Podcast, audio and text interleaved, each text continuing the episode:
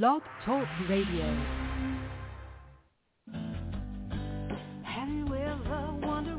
Welcome to MindShifters Radio with the Forgiveness Doctor, Doctor Michael Ryce.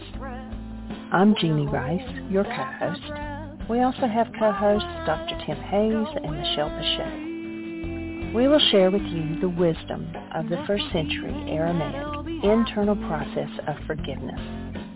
We offer tools and support five days a week. We will support you in building a solid foundation within yourself to live in pure love, in Aramaic, Rachma. Michael is the author of the book, Why Is This Happening to Me Again? For more information about the forgiveness process, please visit w w w dot why again dot org. And now, welcome to the show, MindShifters Radio.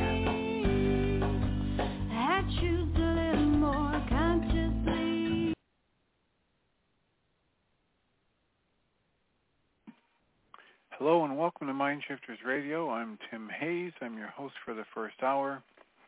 And today is Tuesday, November fourteenth, twenty twenty-three. As always, we're grateful to everybody who's joining us here today, whether you're listening live or through the archives. As we spend another couple of hours teaching and supporting people in using some of the most powerful, effective, efficient, and accessible tools I've ever encountered. These tools are available absolutely free through the tireless efforts of Doctor Michael and Jeannie Rice on the website at w h y a gain dot org. If you go to that website, click on the two words that say Start Here in the upper left-hand corner. It will take you to a page where you can download and read Chapter twenty-four of Doctor Michael Rice's book. His book is titled, Why Is This Happening to Me Again? And that chapter of the book contains a narrative description and explanation of the primary tool in this work. That tool is called the Reality Management Worksheet, sometimes called the Reality Management Wake-Up Sheet. And it's a tool I've used for nineteen years to improve the quality of my life and most of my relationships, and to turn any negative emotional experience I have into part of the infallible guidance system that each and every one of us has been given. You can also download the actual worksheet process itself. It's a simple P D F file. Click the link, download it, print it off, copy as often as you'd like, and use it over and over again, absolutely free. You can also go to your app store and type in the three words, Heartland Aramaic Forgiveness. And if you choose to do that, before you're done typing the word forgiveness, you'll see the glowing heart icon. If you tap on that, it will let you download a completely free and private app that contains the Reality Management Worksheet. It contains an abbreviated version of that worksheet process, and it contains a copy of the Dragon and Klingon game, which is a wonderful way to introduce these tools to even younger audiences.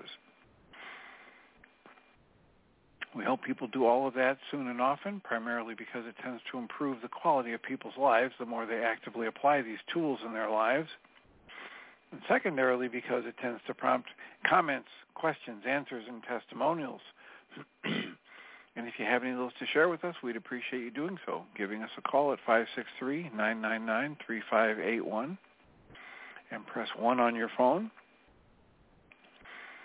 or send us an email. You can email me at t j h at mindshifters dash academy dot org, or you can email Jeannie at j e a n i e at why again dot org. That's w h y a g a i n dot o r g. And if we get a comment or question or feedback from you, we'll address it on the Internet show, and then as time allows, send you a notification about what day and time that occurred so you can listen back to the archives for the feedback. And we'd be appreciative of anybody who chooses to do that, because it makes it far easier for us to live into our intention with this work. That intention is to be a service. So how may we be of service? We've had um, a couple of days now, Friday and yesterday, where Tim Bingham called in and got some assistance with two different worksheets. One of them is the Diedrich Wolzak worksheet that we did on Friday, and yesterday was a Michael Ryce Reality Management Worksheet. And um, those shows are in the archives, available for you to access and listen to again and again. We encourage people to listen to those and or call us with comments and questions about how those either resonated well for you or raised new questions for you. It's actual, it's what we highly prefer in this work is when people actually call in and say, okay, I'm trying to do this work and I need a little assistance. And that makes for um, a better show all the way around for everybody involved. It makes it easier for all of us to make progress in the use of these tools. And it helps all of us, even those who've been doing this work for a lot of years, refine our practice, understand it more deeply, and um, and just, you know, overall get better and better at the practice of applying these tools in my life so that my life status, my life relationships, my life experience improves. And that's why I say, you know, these are the some of the most powerful, effective, efficient, and accessible tools I've ever encountered. And the essence of that statement is they're only powerful, effective, and efficient if I use them. They're accessible because they're on the internet for free, but they only have that power and effectiveness if I actively apply them in my life when I have an upset, when I've got a drama or a trauma, when I've got an anxiety or an anger. And if I'm willing to apply these tools, I can get a tremendous change in my experience of life for the better. And that's what we're here to support people in being able to do. We've also uh, been working through the the book, The Way of Mastery, and reading it with commentary for the second time in two years, and um, basically it'll be the second time in three years because we started it at the beginning of last year, the beginning of twenty twenty-two. So with all of twenty twenty-two, we worked through uh, the um, the Way of Mastery as a book with commentary. And now here near the end of twenty twenty-three, we're starting in again. And we've had a couple, I think all four or five days last week, four of the five days last week, we were reading parts of the first and second lesson with commentary. And those files are available on the mind shifters academy dot org website on a page labeled specifically for that. Area code seven one seven, you're in the air. How can we support you? Are you talking to me? Yes, seven one seven, okay, area code. Okay. Sorry, I didn't pick that up. Hi. Um, I don't know if, uh, well, it's probably normal. I uh, read about Michael's, um, you know, papers, the seven-step papers, I'd say about ten years ago. I mean, it really changed my life. I realized that I'm responsible for attracting so many things into my life that I thought I was a victim of, and it was wonderful. And then here comes the but. I um I stopped doing them because I became so frustrated. Like I go into this, uh, I could tell you it's my A D H D or whatever, but it's like this, I just get trapped in this frustrated loop that I keep going over the same thing. And that I'm not doing it right because it's like the same thing over and over. And um, I just don't know what to do, how to get out of that.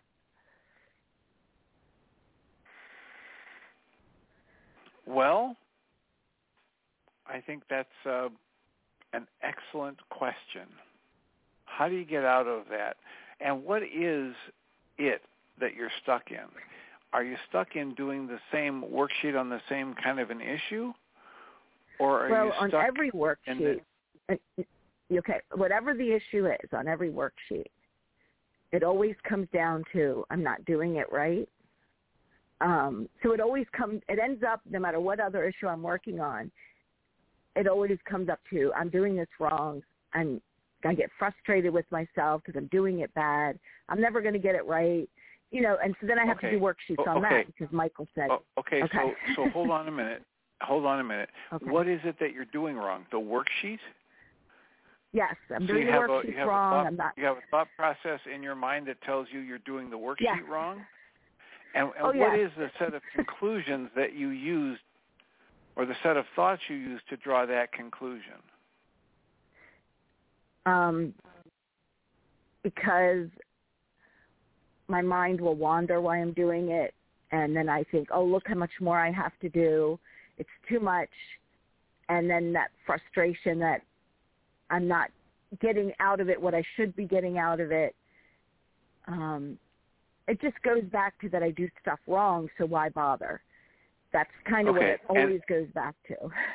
Okay. And is that a theme in your life? Oh, yeah. Oh, yeah. Okay. And and so, I, I want, yeah. So one thing is that theme, and I do things wrong, Michael would say, so that's going to be one of your seventy-seven times seventy worksheet issues. Have you heard that phrase before? Uh, oh, yes. And I feel like I've done seventy-seven times seventy-seven. And I, I get, and, I don't want and, to keep and, doing them. Oh, okay. But now listen, here's what that means. Okay. Right? It, it's not a literal number. It's the idea that if you if if you understand from numerology that seven is the number of completion, and if you add a zero to a number, it means infinity. That's a statement that says, for my core issues, I'm going to need to be willing to do an infinite number of worksheets until I'm complete. And if I think I'm going to be done with this issue or any other issue, what I've done right there is build a trap for myself and slam oh. it closed.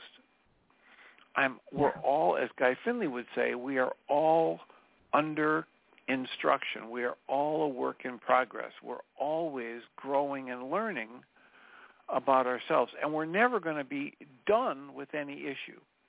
At the same time, we can make significant progress in any issue.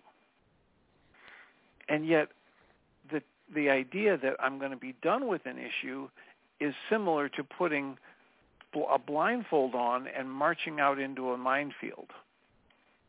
Yeah. You know, you might walk all the way through it and not set up a mind, and you might think, well, that was great. Or you might take two or three steps before you step on a landmine. That's us in life. If I think I'm done with my issue of worrying that I'm not doing it right, or I think I'm done with my issue of low self-esteem, I just set myself up for failure. Mm-hmm. Wow. So that's the first thing, just to understand that there is no being done and there is making progress. Well, I made so, progress. There you go. So that's and good. So you're a success, right? Right there, you, you've just de- you've just fit the definition for success. What is that? Okay. Making progress. Making progress. Well, that helps, because I'm just beginning to, it feels like being a failure over and over when the same thing, I just, yes, I know Michael says the same thing comes up for other people, but somehow I think, well, that's come up for me so many times, I should be done with it. Other people can deal with their stuff over and over, well, but me, I should be me, done with it. Yeah, absolutely, because if not, if you have that label and you're not done with it, you've got that decision in your mind, you're not done with it, guess what it means? You don't get a choice. It's, it's evidence that you're failing and that you're not getting it right. Yeah. And if that yeah. I don't get things right, and I'm not worthy because I don't get things right, if that's one of your core beliefs, you got to find ways to make it true in your experience. Okay. There's yeah. no truth in it except the truth you, you give it by repeating that belief. Right. Mm. It isn't true, and yet you can make yourself feel it's true. And then you just reenact, oh, yeah, that's me screwing up. Yes. Yes. Over and over. Well, I was blaming um, the papers. I was blaming the papers for a long time. It's their fault that I keep messing up. But, you know, to try to protect it from being my fault. But that doesn't work because that's not true. Well, I, don't I could know if see you myself caught... flailing around looking for things to blame. I don't know if you caught yesterday's show. No. Did you listen to? Okay, so yesterday we had a gentleman call in. He's at least in his seventies. And he had called in on Friday and done a worksheet. And we called in yesterday to do another different kind of worksheet. And um, this is a memory. It, it, it goes back to a memory of trauma that he had when he was four years old. Mm-hmm. And he's in his seventies. And he's still working on an issue that happened when he was four. And he's yeah. he's known about these tools for five or six years. Yeah. And so part of the the, the discussion we had at the end of the processing yesterday was that this is normal for us as human beings, that we have these core issues or these foundational patterns. You know, you, you could say they, they were the the formative years and the developmental patterns that came out of my formative years. And it could be I always screw things up, or it could be I'm unlovable, or it could be, um, you know, any negative thought, which is re- well rehearsed into a pattern. And if I uncover one of those in my experience of doing any kind of work, whether it's this Michael Rice's work or Guy Finley's work or Diedrich Wolzak's work or Byron Katie's work, if I uncover one of those patterns, I'm going to be dealing with it for the rest of my life. Mm. Or I'm going to pretend I'm done with it, and when it gets triggered, as it will, I will blame the worksheet or the other people around me for having the problem. I won't be willing to look at it as my own issue. Yes, because I'm tired so, of looking at it. Right, so right, right. So then, so then there's a wonderful worksheet to do on I'm overwhelmed or I'm fatigued or I'm tired of looking at it. Okay. I can do a worksheet on feeling like I'm screwing up the worksheets or I'm doing them wrong. Oh, I have. I have.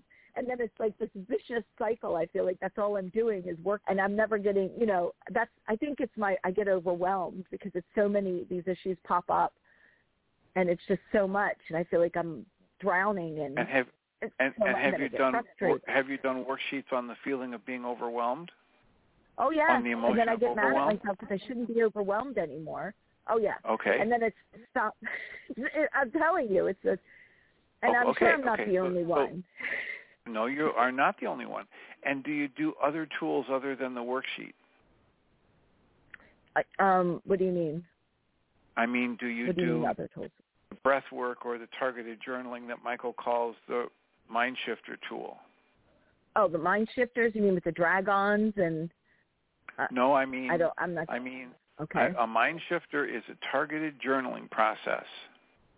Okay. No.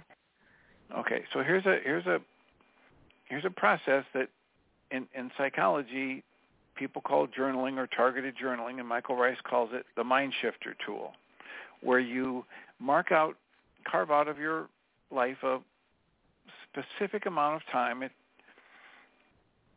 the the important part is that you make a commitment to fifteen minutes, half an hour, hour, hour and a half, two hours, three hours, whatever. But you make the commitment before you start.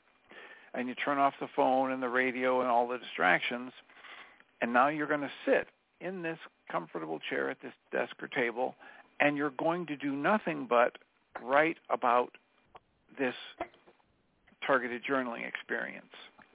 And in Michael's plan, you take an eight and a half by eleven sheet of paper, you've got a stack of blank papers there, and on the top one, you draw a line, he says, down the center. I do it a third of the way from the left margin to the right margin.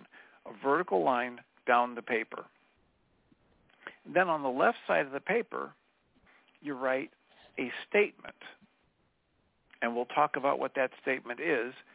And then you give yourself time to just respond to it. So you might write a statement in a situation like you have now. It's safe and healing for me to see myself as wildly successful in every area of my life.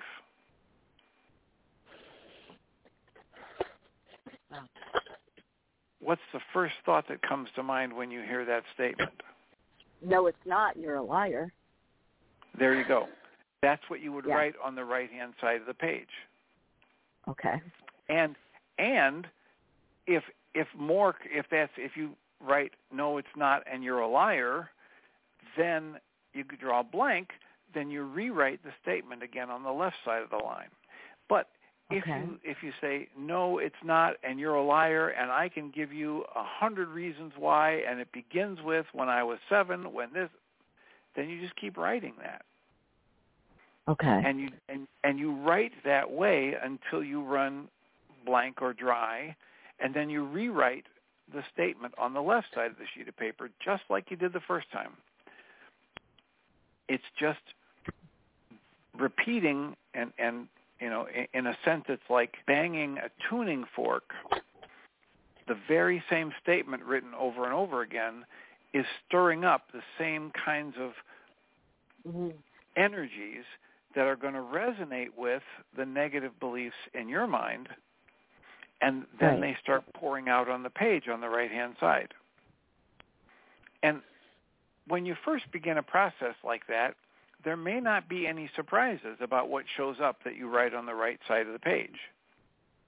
It might be all old familiar stuff. Oh, boy, I've been through this so many times, and I hate rehashing this. And But yes. if you stick with it, for the hour that you say you're going to do your journaling, okay. and you just keep rewriting the target statement, it's going to stir up stuff. And maybe if you write, let's say you write seven or eight pages worth of stuff, and you can honestly say, you know, there's nothing new here. But if you keep rereading it over the next day or two, several times a day, you're probably going to see patterns and connections, associations and beliefs that you weren't aware of. You might remember yeah.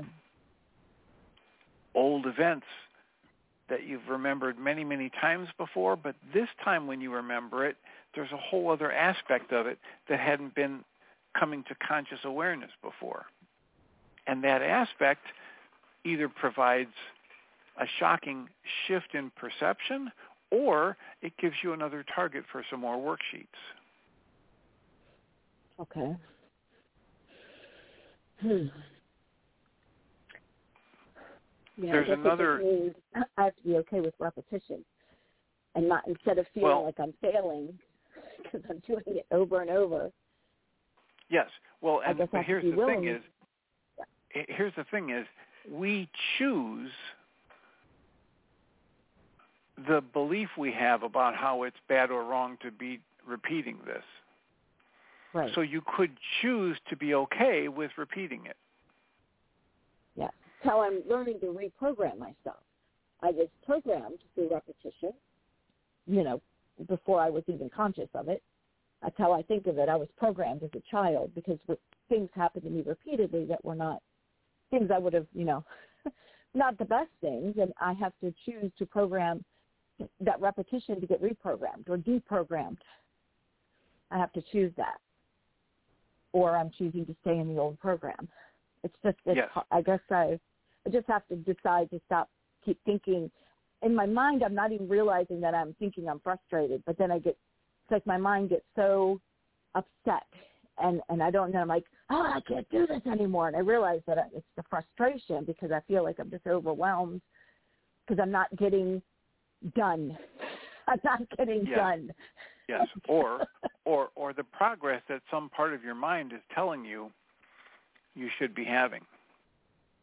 Yes. And and there are other tools Michael has. You know, the one that comes to mind next is the three early memories of conflict. Okay. And in that tool, Michael suggests that we list three of the early memories of conflict that come to mind and write them on a sheet of paper. And then he has this worksheet, and you fill out a set of blanks for each of the three memories. And by the time you're done with that, you start to realize, oh my gosh, the upset or the conflict that I had yesterday, or the the conflict I'm generating about not being able to do these worksheets better, is exactly the same pattern of response that I developed when I was five years old and this happened, or nine years old and that happened. Yes. And and it gives us another way to start realizing, oh, wait, I'm thinking of myself as a competent adult. And as a competent adult, gee, why can't I do these worksheets better? But in actuality, I'm not really functioning like a competent adult once I get triggered to feeling I'm not doing it right or that I'm overwhelmed. I'm functioning like the traumatized five-year-old. Yes, or exactly. Nine-year-old. That's how I feel. Exactly. That's exactly. Like and like so that's a really good anymore. That's a really good place to learn. Do you know the E F T tapping process? Yeah.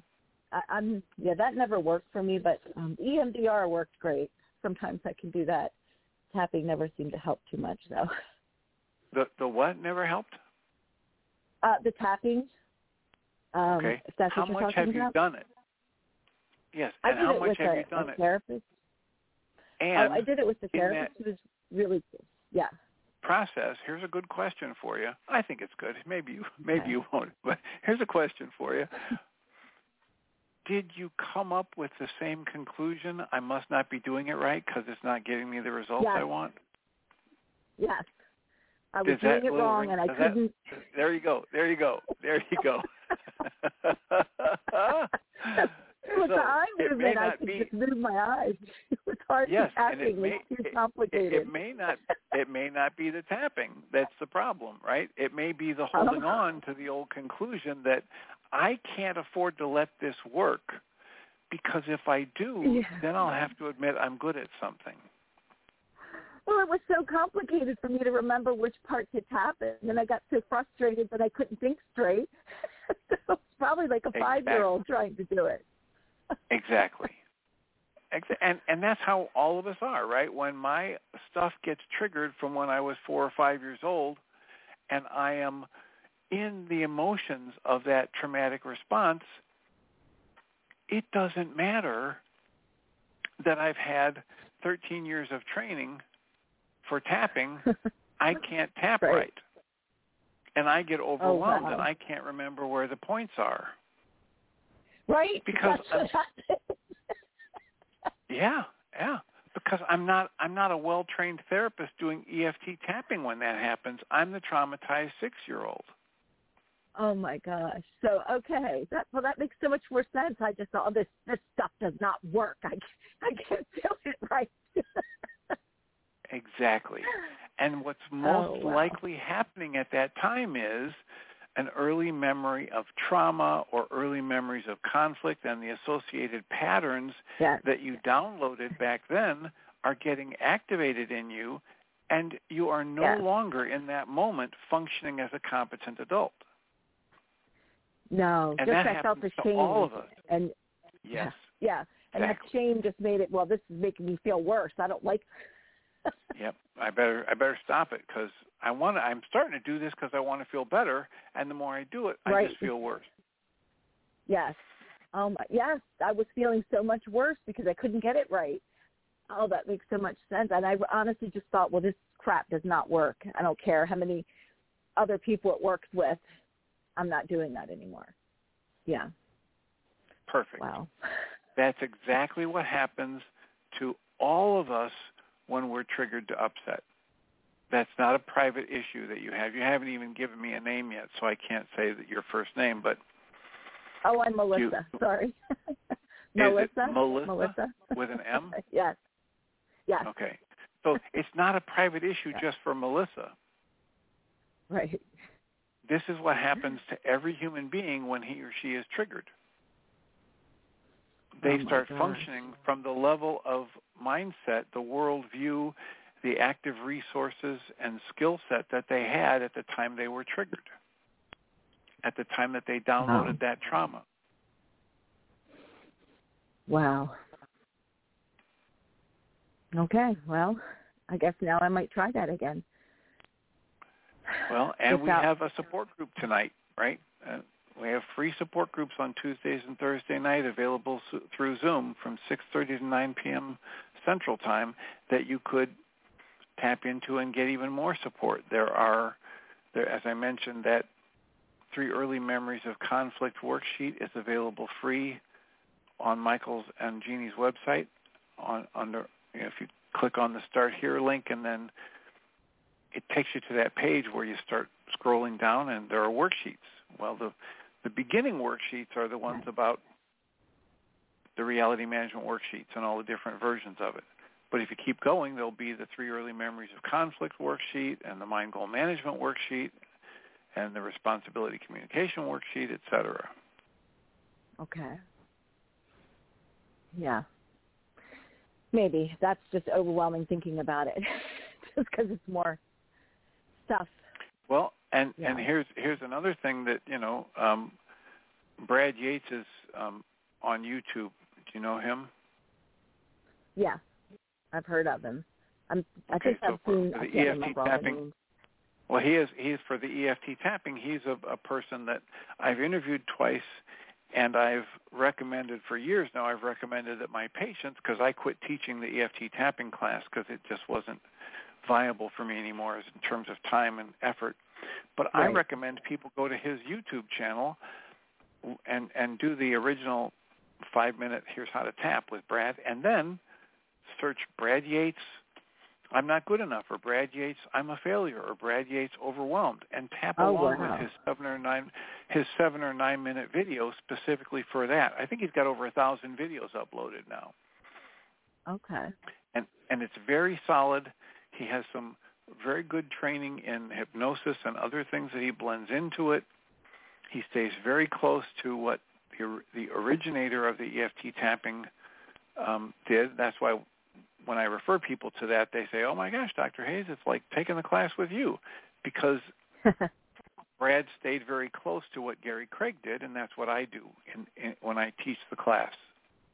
Right. Okay. Well, I appreciate I appreciate you um, picking up my call. I just um, I know that uh, Michael said, you know, we have the same thing that will come up again and again. I don't know why. It just frustrates me that it comes up no matter what topic I'm dealing with. Okay, and so I let's guess I'm just gonna have let, to. Let, let me let, let me let me give you another key to okay. making progress. You ready? Yes. It does not frustrate Melissa. Okay. This is a big key. Okay. It's not just a semantics game. This is one of the no. most important keys in this work. If yeah. I keep saying, it frustrates me, I am training my mind to believe that something outside of me is causing frustration. And if I train my mind to believe that something outside of me is causing frustration, that means if I want to be rid of frustration, I have to get away from that thing on the outside of me, or I have to suffer until it stops. Because right. I'm not in control of my frustration when I keep telling myself, it frustrates me. Does that make sense? Oh, yes. What am I to so, say? Well, um, you can pick practically anything else that, that talks about okay. your agency at creating your own emotions. So, okay. oh, boy, I generate a lot of frustration when I label this this way. Or, oh, boy, look what I'm making it mean when this happens. Or, like, oh, I'm choosing to get frustrated again. Is that okay? I just chose to get frustrated yeah. again. I can let that go. Okay. Yeah, or, wow, here's my old pattern of frustration coming up. Let me do some breathing, right. tapping, or a worksheet. Or let me figure out what the goal is Maybe you don't have time to do a whole worksheet, but let me just get real, a real quick assessment of what's the goal I'm holding right now that's not getting met. And let me just take a breath and say, I cancel this thought that I'm frustrated, and I cancel the goal for anything to change, and see what happens in my energy system. Okay. I choose to cancel the goal of this no longer coming up. If it comes up, it comes up. If it comes exactly. up, it comes I, up. I'm Something canceling my up. goal to be done yeah. with this. Right. I'm canceling my goal to be done with I'm canceling my goal to be perfect. Right. I'm canceling my goal to be better at this work. Yeah. Whatever the goal oh, is in the helped. moment. Yeah, whatever the goal is in the moment, when you're feeling the frustration, use that process. Take a nice deep cleansing breath, hold it for a couple seconds when your lungs are comfortably full, and slow the exhale down so that it's a nice, long, slow exhale. And then just ask yourself, what's the goal I'm holding? Oh, what'll happen if I cancel that goal? And watch what happens next. Yes. Okay, I'm going to work on this and not choose frustration. It doesn't have to be a permanent choice.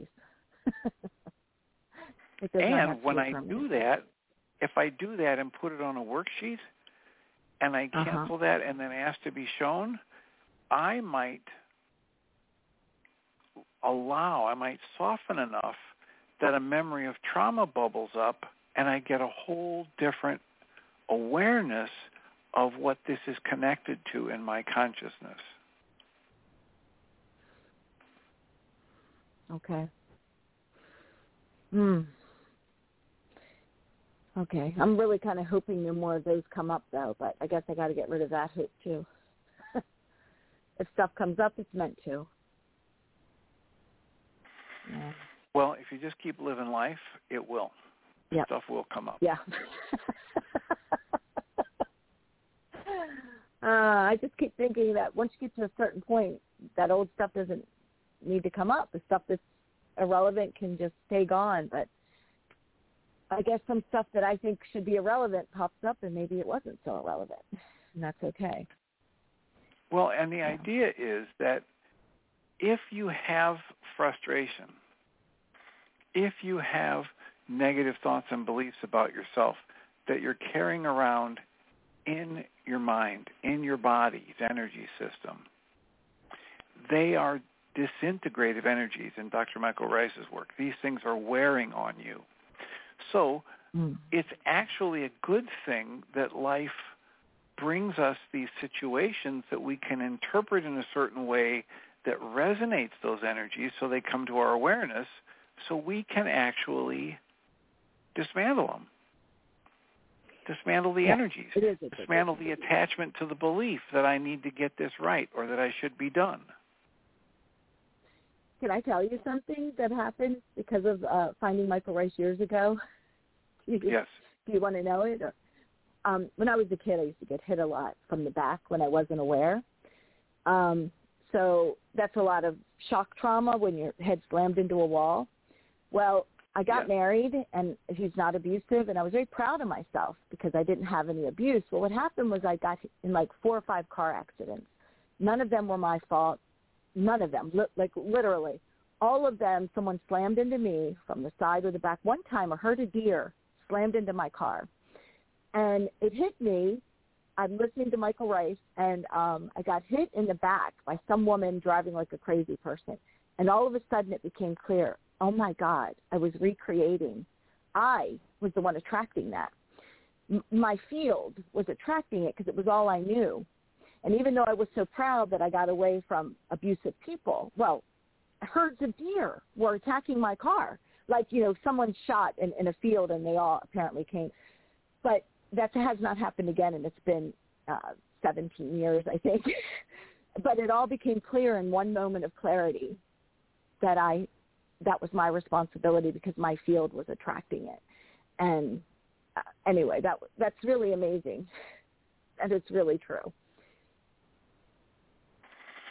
And I well, just wanted to share I, that. No more music. Um, I, I thank you for the sharing, and I will remind you that uh, there's a support group available through Zoom. It's free. It's on um, six thirty yeah. to nine p.m. Uh, Central Time tonight on Tuesdays, most Tuesdays and Thursdays. And all the information you would need to join us is available on the mind shifters academy dot org website.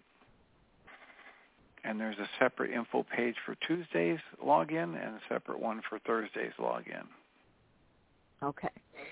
Thank you so much for your help. I appreciate it. And uh, I'm going to... You're very welcome. And disturbing? I, I, excuse me? And and that... I said you're very welcome and deserving, and that might be another mm-hmm. thing you could put on your mind shifter. yeah. I'm okay, completely so deserving of, of, of the help and support to uh, to release these issues. Yes. I appreciate it. All, All right. right. Thank you. All right. Okay. You're Bye-bye. welcome. Blessing. Bye. We have someone who's calling in through a Skype number. You're in the air. Hi, how are you today? Fine. How can we support you? Uh, my name is Harry Lime, and I'm looking for somebody. Are you able to use your, your gifts to find people? No. No, that's not what we do on this on this show. We do the kind of work we were just doing in that call. We have worksheets, and we have uh, targeted journaling, and we have support people in dismantling their negative emotional states and difficulties with relationships. And lots and lots and lots of it is free at w h y a g a i n dot org. Oh, well, maybe you actually, you probably could help me in a different way with my buddy Marv. Um, we both That call dropped, so we have plenty of time to take a comment or a question. five six three, nine nine nine, three five eight one. If you call that number and press one on your phone, it'll put the little icon of a hand by your phone number, and I'll turn on the microphone and announce you by your area code. Any comments, any questions about the processing that was done Friday or yesterday with Tim Bingham and or what Melissa was just doing on the show so far today? Nice little refresher about the history of or our listing of some of the other tools that are available on um, the Mind Shifters, uh, why again dot org on the worksheets page. That, that go way beyond uh, what's available on the app or what's available in just a reality management worksheet. And when when when you get stuck, that's one of the wonderful things about this set of tools is that if you're doing a worksheet and you're not making progress, there are other worksheets you can do. There's the breath work you can do. There's the targeted journaling that Michael calls the mind shifter you can do. There's E F T tapping, or there's the worksheets, I'm sorry, the uh, support groups that you could tap into and help you help yourself make a shift in the process. Break a log jam, as it were.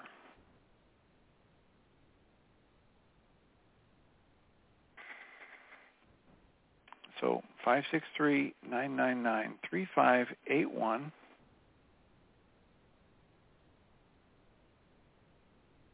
And or if you're somewhere where you can access the computer, you can get in the chat room if you just give Blog Talk your email address and name, and you can type in a question or a comment or an observation.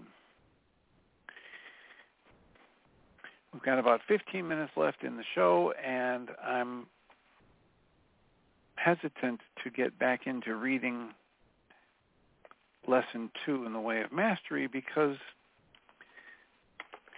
of what that'll do for the recording, since this was primarily a a show about doing processing, I was um, talking to somebody else in a session earlier this morning about the the process of choosing the focus of our attention, and how as I choose to focus my attention, whether it's in a relationship or in a job or anything else in my life, I choose to focus it on something that I don't like, whether it's the clothes somebody else is wearing or something they said or the way they're eating their food or the way they're organizing or not organizing their materials at work or at home. When I focus on that, I generate the negative emotional state within me that comes along with that judgment. And when I shift the focus of my awareness over to a list of things that is something that I can be positive about or appreciate in the other person, I get an instantaneous shift in my internal experience.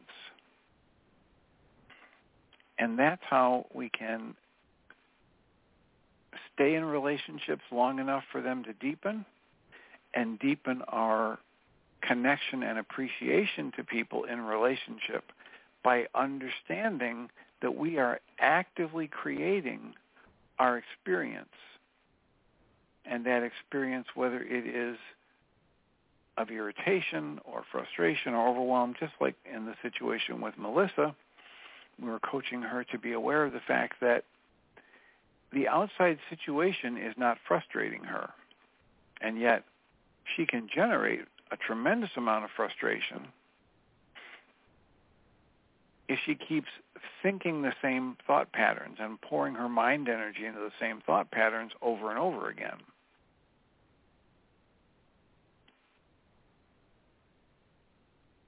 One of the things that uh, we were talking about fairly recently is the idea that whether I realize it or not, I'm creating the meaning that I experience for everything in my life. Nothing has any meaning for me unless I decree it so, and that's part of what we're experiencing in the Way of Mastery lesson two. It says, what you decree is. So if I say, this means X, Y, and Z, for me, that's what it means, even if for nobody else on the planet that experience or those words have that meaning, it doesn't matter. Area code six one zero. Hi, Doctor Tim. Ooh, yeah. Welcome. In. I, thanks. What Melissa said toward the end is how she was attracting. She realized she was attracting um, being hit. Um, my question is, because something has come up between Tim Bingham and me that's quite new. Um, we have a small kitchen, and when I'm, and I've mentioned this before, when I'm working in the kitchen, I'll go from one side to get a, a spoon and another side to put the cutting board out and get stuff from the refrigerator. And Tim is, is big, and he walks in the kitchen, and my reaction is, this never happened. For years, it never happened. And it isn't because our kitchen is small. I think something has surfaced that didn't surface until now. My question is, why would something surface till now? I sort of jump, and I, my interpretation is that he is encroaching somehow. He's not a friendly um, um, entity coming in here like this. And you'll say, what's the matter? Can't we work together in the kitchen? And I take a breath and I think, yeah, why not? But then I go around to the other side of the kitchen, and he says, why don't you just stay here and work? And I said, well, why don't you finish what you're doing, and then I'll go back and do my stuff. So there's a literal physical thing, but my reaction is not right. It's too much. And so there's that. And there's the reason. My question to you stands, why would this be showing up now after all these years of being together? Maybe it's because of the work I've been doing. Suddenly something else comes up that I can look at. Yes. Yes. Yes. Right there. Okay. You're, it's just like we talk about how when we read The Way of Mastery a second or third or eighteenth time, we're not the same person yeah. when we yeah. read it the first time. Well, when you're in the kitchen with your husband today, you're not the same person you were six years ago. Mm-hmm. Guaranteed. Especially when you've been doing work like this. None of us stay the same person mm. five or six years in a row, whether we're doing self-growth work or not. But it's really right. more obvious when people are doing their own personal self-improvement work mm-hmm. that that I'm I'm I'm not the same. I've got some differences. So something that you didn't have the strength or the resilience or the confidence that you could work through, now you have that confidence and that strength and that resilience and or the confidence in the tools, and your mind is saying, okay, Susan can handle this. So here's a here's a different level of issue. Here's one about encroachment or physical safety or threat. Mm-hmm. Yeah. And it, it seems, it surprises me that this is, makes all kinds of sense considering the physical, you know, harshness that my little sister and I experienced in the house. And often it did come as a surprise from behind. So when Melissa yes. said from behind, I thought, oh my God. There you go. Oh, there it is. There you go. Yeah, thank there you, Melissa. there's yeah. there's an in, there's an inroad to the energy resonance, the meaning you're giving it, that is yeah, going to be of so so much value in uncovering it. Mm-hmm. Follow that trail of breadcrumbs, yeah. and notice notice how you're still using a phrase like physical harshness. Mm. Well, I tried instead to temper of, it. It was, it was worse. Right. Instead of the, it was beatings. It was physical abuse. It was beatings. It was, you know, mm-hmm. it was coming out of your mother's rage. It was not mm-hmm. harsh. Mm-hmm. It yeah. was a beating. I... But notice how some part of your mind doesn't want to let that in.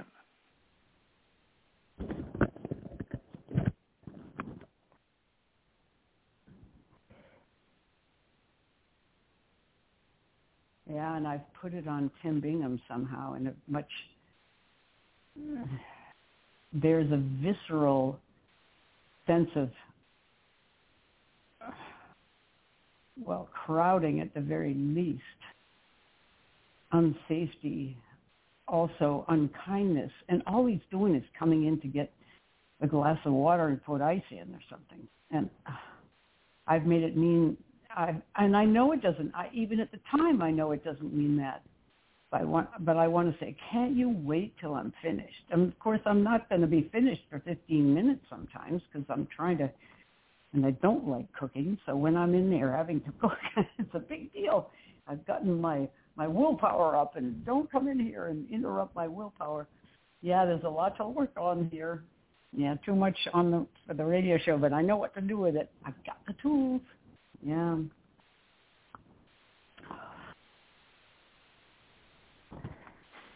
Well, try to breathe into it and soften and look at a couple of these different aspects like, wow, I just don't want to use words to accurately describe this, which means mm. I'm still hiding from myself several aspects of this. It was blaming my mother. If I used that word, I'd be... Im- implicating her, and I don't want to do that. She couldn't help it. She was at her wits' end. Listen, li- listen. I understand that aspect, mm-hmm. right? But this is not about her. she's not here right now trying to unload the energies she downloaded. It's you trying to download the energies or to dismantle the energies you downloaded.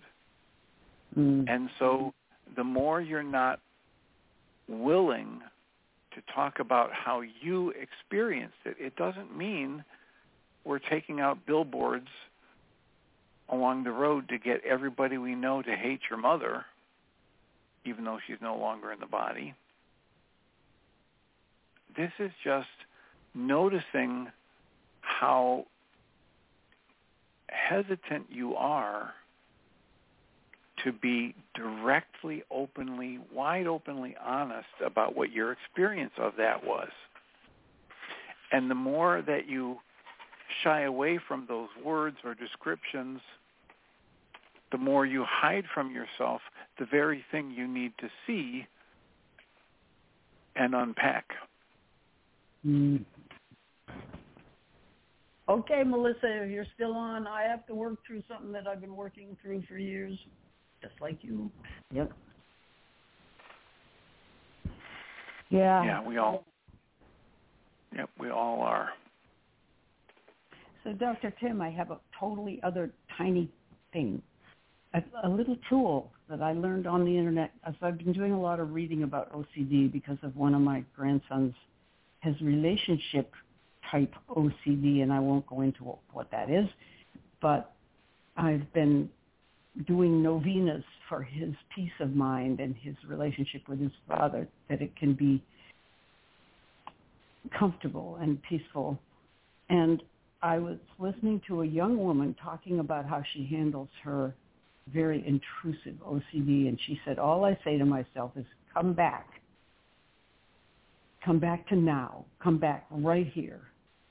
Because her mind's spinning off in twenty directions. She says, I just say to myself, come back. Well, I, I don't have O C D, but I've been using that a lot to get away from anything that isn't quite a pleasant thought, just to come back. And then I can do the Walzak. This is about me. I'm choosing this, and so forth. But it's just a cool little mantra. It, it's perfect. It's Very right helpful. Out of Guy Finley. It's it's is perfect. It? It's right out of, oh, yeah, absolutely. And and a lot of other teaching. It's be here now. It's bring come back to the yeah. present. Guy mm-hmm. Finley would say in a lot of his talks, come awake. Mm. Come back here. Ah, wake up. Nice. Take a breath. Yeah. Take a breath because your brain needs the oxygen. Take a breath because when you do that, you're focusing inside yourself. Mm-hmm. Come awake. Mm, nice.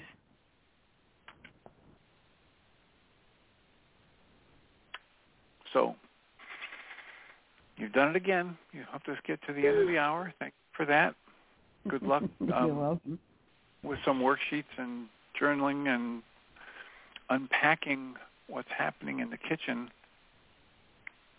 and especially good luck with being honest about the intensity of your experience when your mother's rage would erupt. Mm. Yeah, that's good.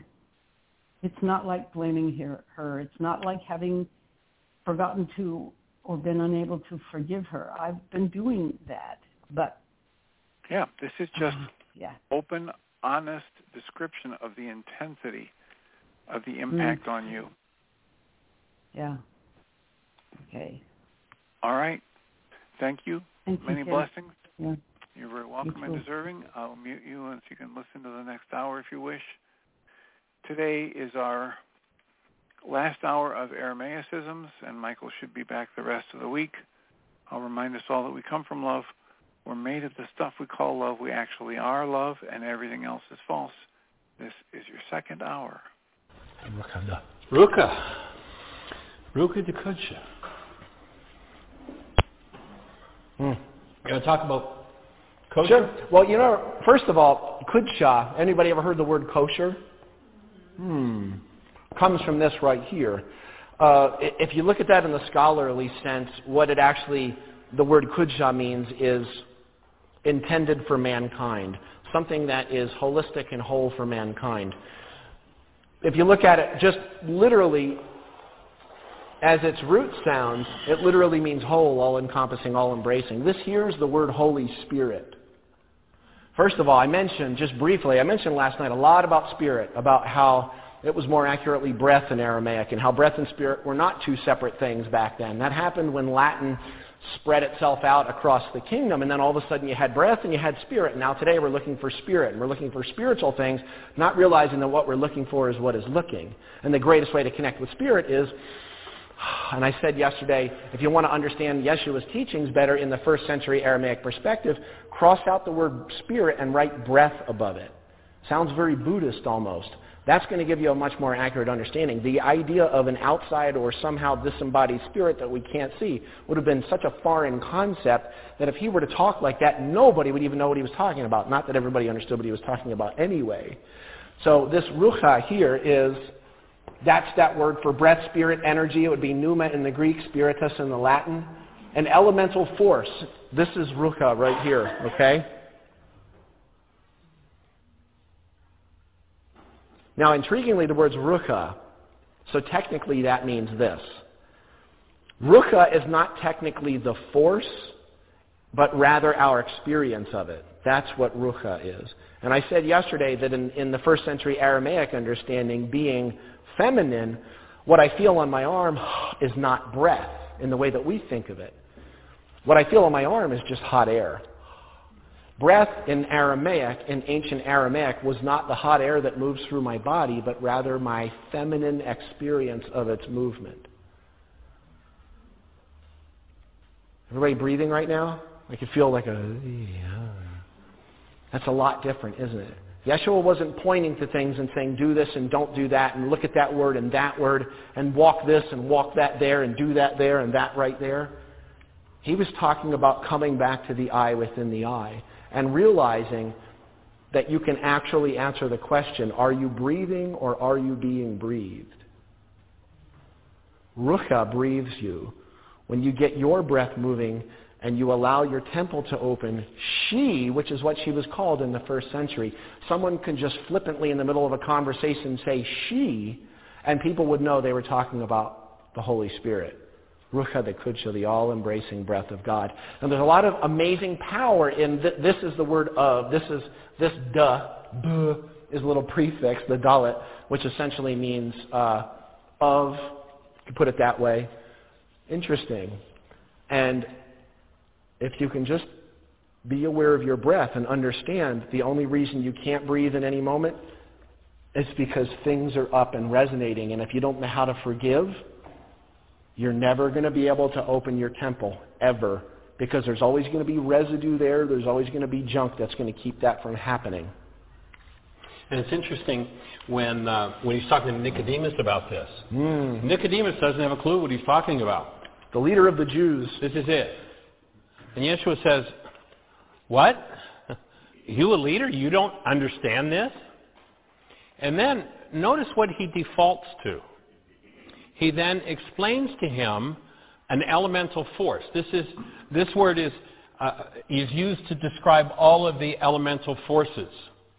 And in particular, there's one for humans. But he, he gives Nicodemus the example of this elemental force called the wind. And he says, you know it came from somewhere, and you know it went somewhere, but you don't know it directly. You can only know it by the effects that it creates. And so in each of us, there is this elemental force for that which is proper for humans. And if you turn yourself over to that energetic flow in you, then that power will process those things out of your structure. Rukha d'Koodsha. We could say in our modern language almost a super processor. Nicodemus wasn't aware of the super processor. And it's interesting to watch how the Greek fear-based translations can turn things so backward.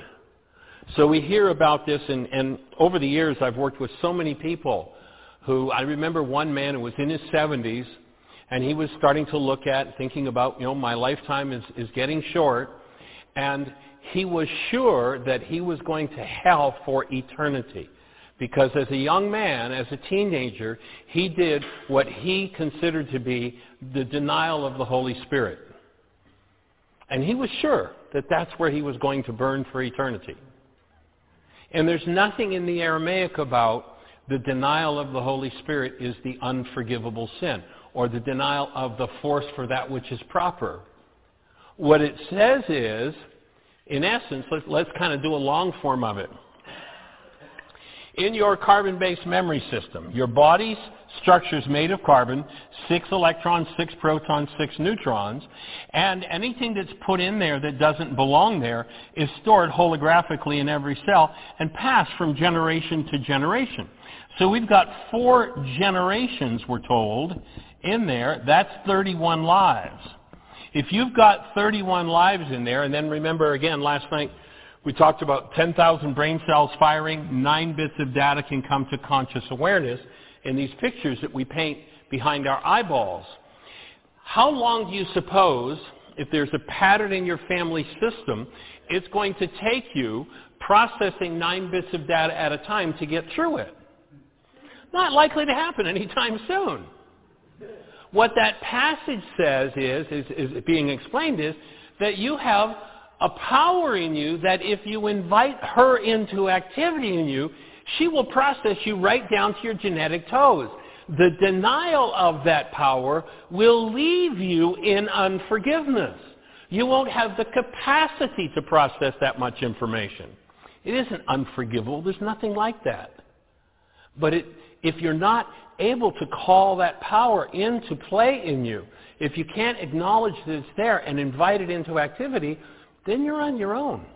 And on your own, it's a pretty stuck place to be. It doesn't work. It doesn't work.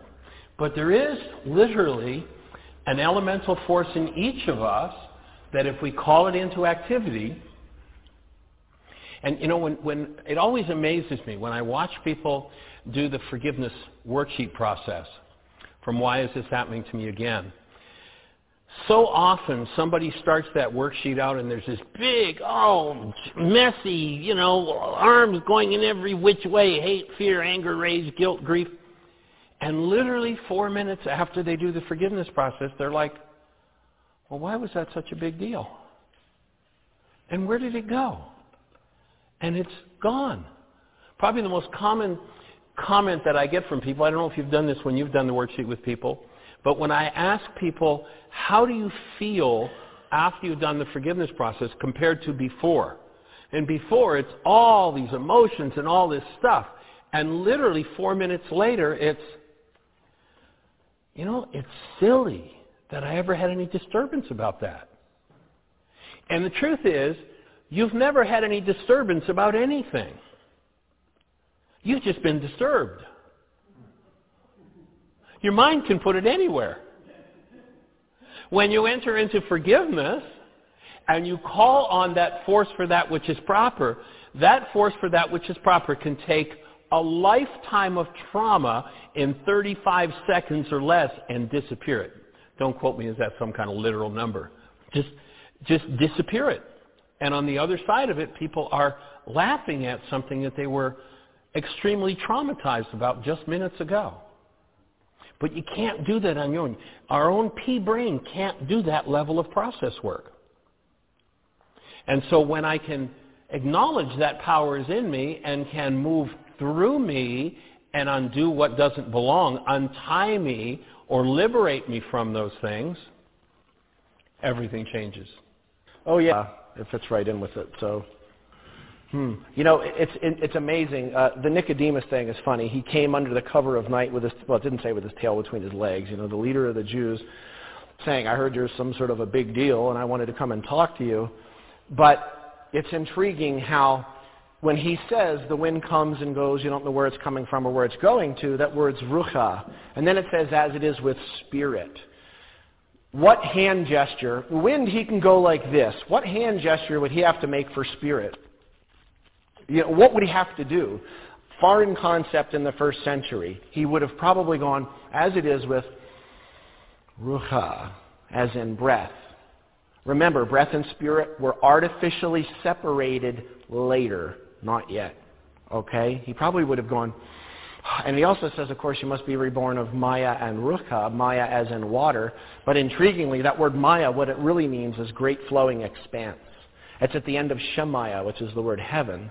Must be reborn of the all and its movement, its elemental forces. And, you know, there's another thing that's hooked on so often that I get asked about. People say, all right, but what about born again? What does it say in Aramaic? And what I would also say to a biblical scholar is, what does it say in Greek? So, interesting. That phrase in Aramaic, another thing he said in John three to Nicodemus, is that you must be metelid man darish. Okay? What does that mean? That word rish or resh means head. Now let me explain what head means, okay? It doesn't mean this. People can say born of the crown chakra. That's nice. It could be that. It could be part of it. This was called the Christ chakra in Gnosticism, okay? That's a good one. That makes sense. But let's look. As a matter of fact, that's what Christos means, open channel of divinity. Now here's head. Uh, in the Gospel of Thomas, not allowed in the Bible, in the Gospel of Thomas, and I will say Thomas is not a person. Thomas is Tumas, which in Aramaic means twin.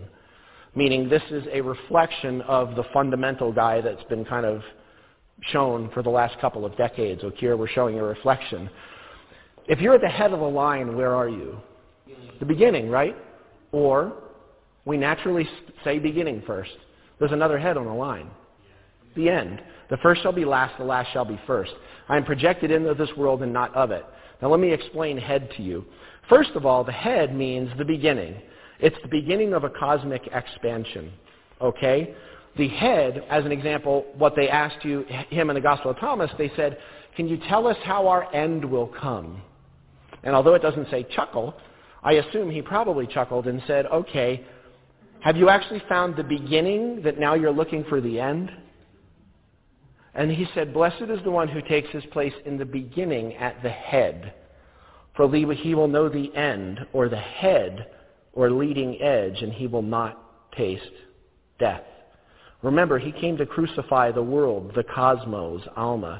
He came to crucify our belief in time and space, and inside and out, and light and dark, and positive and negative. These are all qualities of a singular continuum. They are not anything that is separate, because if you take one away, the other is gone. Okay? And there's actually a, a word I'd like to share with you. Bereshit. This is the first word of the Torah. It's the first word of the Torah. It's also the beginning of the Gospel of John. One thing a lot of people don't realize is that this is to expand on the idea of the head, the beginning and the end. A lot of people don't realize that the original Hebrew Torah, which of course begins in Genesis, Bereshit, with in the beginning God created the heavens and the earth, even higher than thirty. nine hundred thirteen clear and distinctly separate ways that you can translate that from Hebrew into English or Hebrew into Greek. Interesting. Not many people realize that this is it in Hebrew, this is it in Aramaic. Same pronunciation. Most people don't realize that the original Hebrew Torah was not words and verses and phrases. That came hundreds of years later. It was actually a string of characters like a mathematical algorithm or a constant like pi. Okay? And it wasn't broken down into the metaphor, more metaphorical storyline of in the beginning God created the heavens and the earth and Adam and Eve and snakes and Cain and Abel and all this other stuff until hundreds of years, possibly over a thousand years later, okay? Because it was just a string of characters. And they didn't read the characters. They toned the characters. They still tone them to this day, okay? Now, what's amazing about Semitic languages is each letter has a meaning. And it's amazing that the very deep nuance of, the, of Genesis is unpacked by the realization that what they would do is they would tone each letter individually unto itself, but the gist was much like George Seurat or a pointillism painting.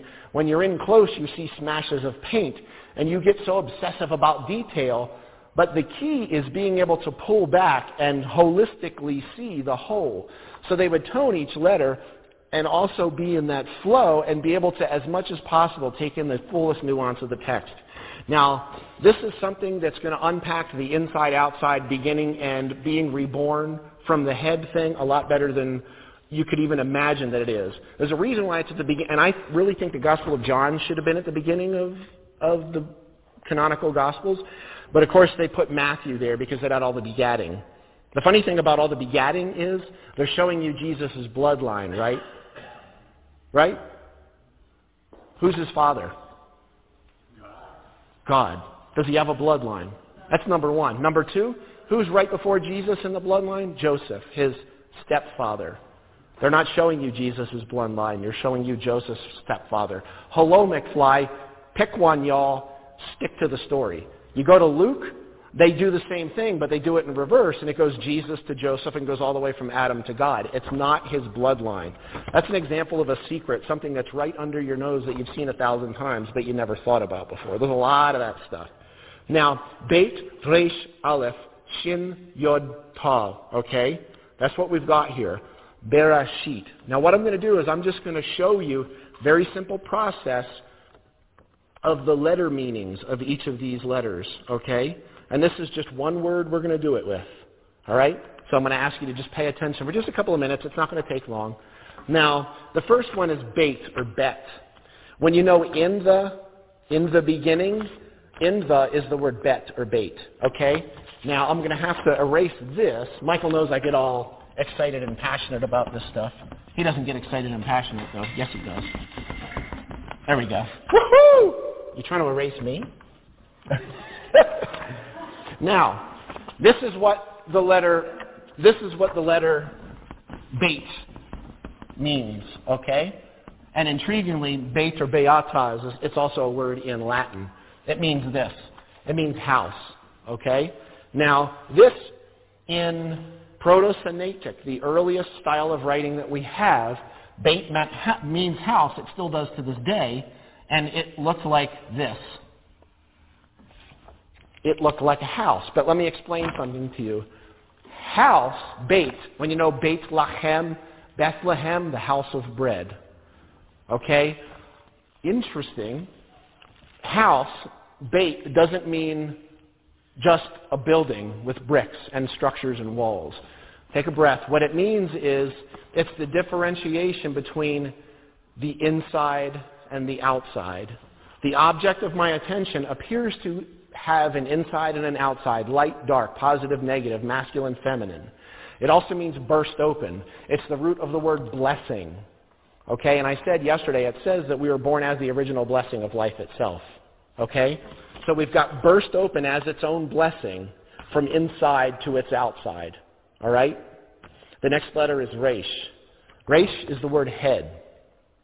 It means leading edge, or it means source or leading edge. Head, okay? You know what's amazing? The original letter looked like this. It was a neck with a head on it. Hmm. Interesting. So, next letter is Aleph. Aleph is actually the first letter, well, and rather than writing the letter, is actually the first letter of the Hebrew and Aramaic alphabets, and it sounds like this. Listen closely, okay?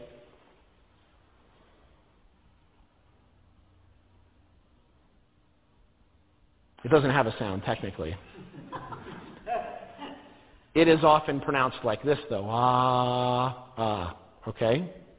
Now, this Aleph is put in words to keep a word in motion. Part of it, there's a symbolic depth to it, which I'm going to get to, but it's the, not the same as having a space there, even if it's not spoken. But the difference is that you keep it moving, okay? You stay in motion. Now, what Aleph meant was ox. Wow, that's the key to the cosmos is ox.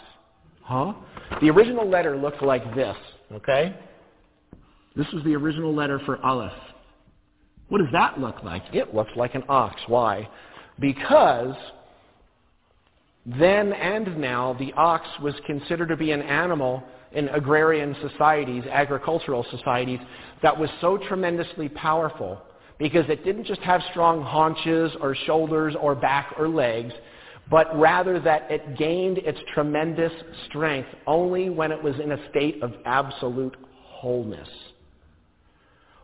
Strength only comes when we are holistic and whole.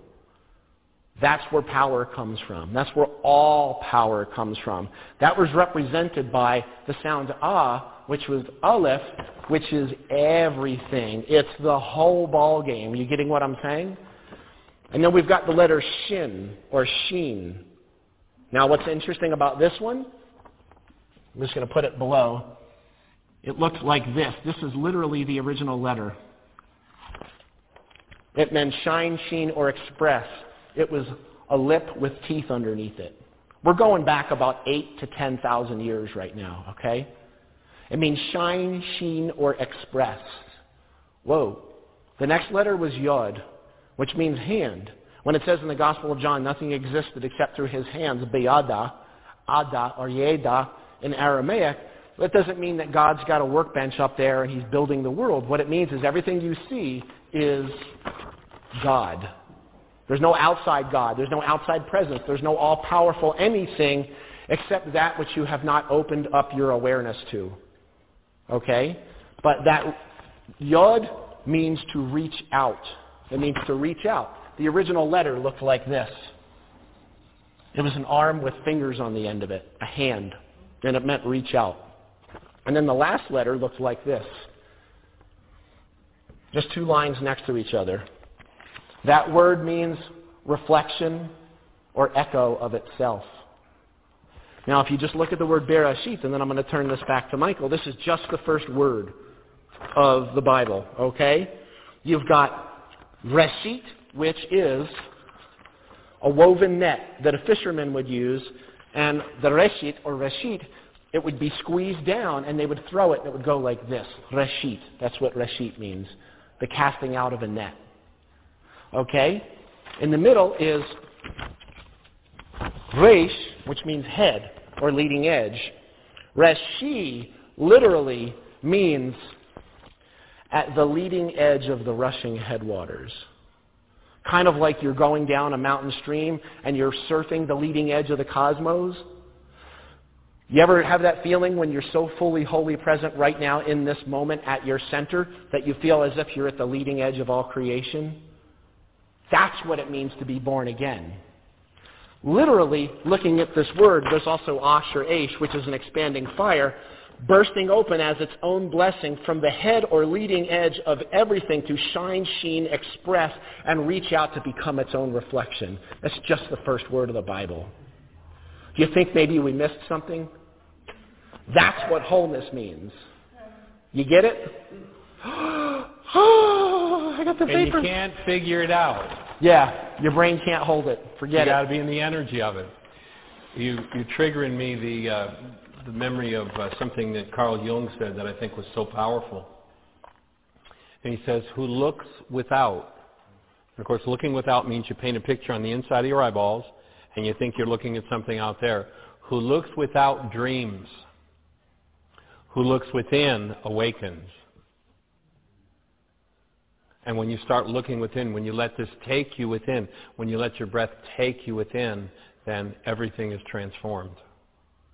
Everything changes. And there comes a space for wholeness into this expression. Hmm.